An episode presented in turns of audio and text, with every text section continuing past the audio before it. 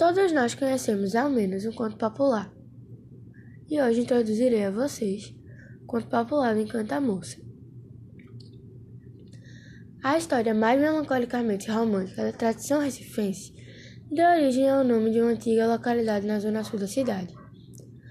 Este relato tem sabor de contos de fadas, mas não chega nem perto de um final feliz.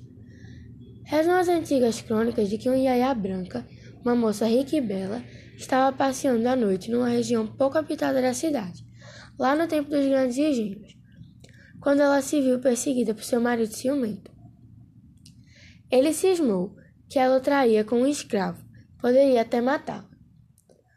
Na fuga desesperada contra seu marido, a bela moça teria desaparecido no ar.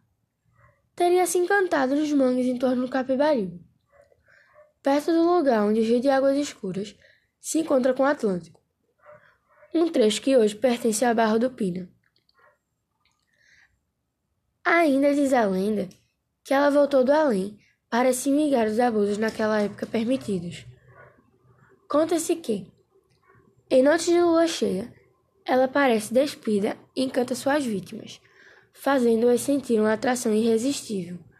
Mas quando se aproximam, a linda Yaya desaparece em meio à bruma fina. Alguns ficam loucos, outros acabam morrendo atolados no sangue. O lugar dos acontecimentos acabou ficando conhecido como Encantamoça, dando origem a uma avenida e até mesmo uma praça.